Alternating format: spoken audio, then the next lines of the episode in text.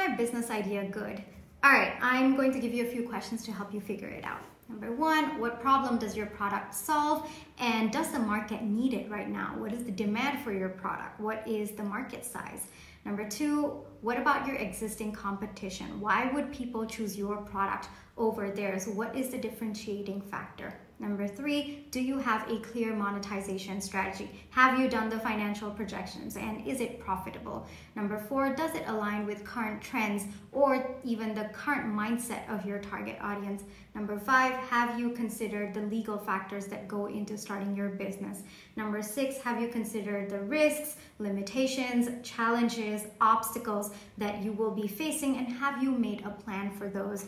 Number seven, is your business idea scalable? Is it viable? long term. Number eight, have you done the testing for your product? So, have you created an MVP, a minimum viable product, and have you gotten positive feedback for that product? Number nine, what about your target audience? What is their purchasing power right now? Are they willing to pay the price that you have to put it at? And number 10, are there any potential growth opportunities for your business long term? Hope this helps.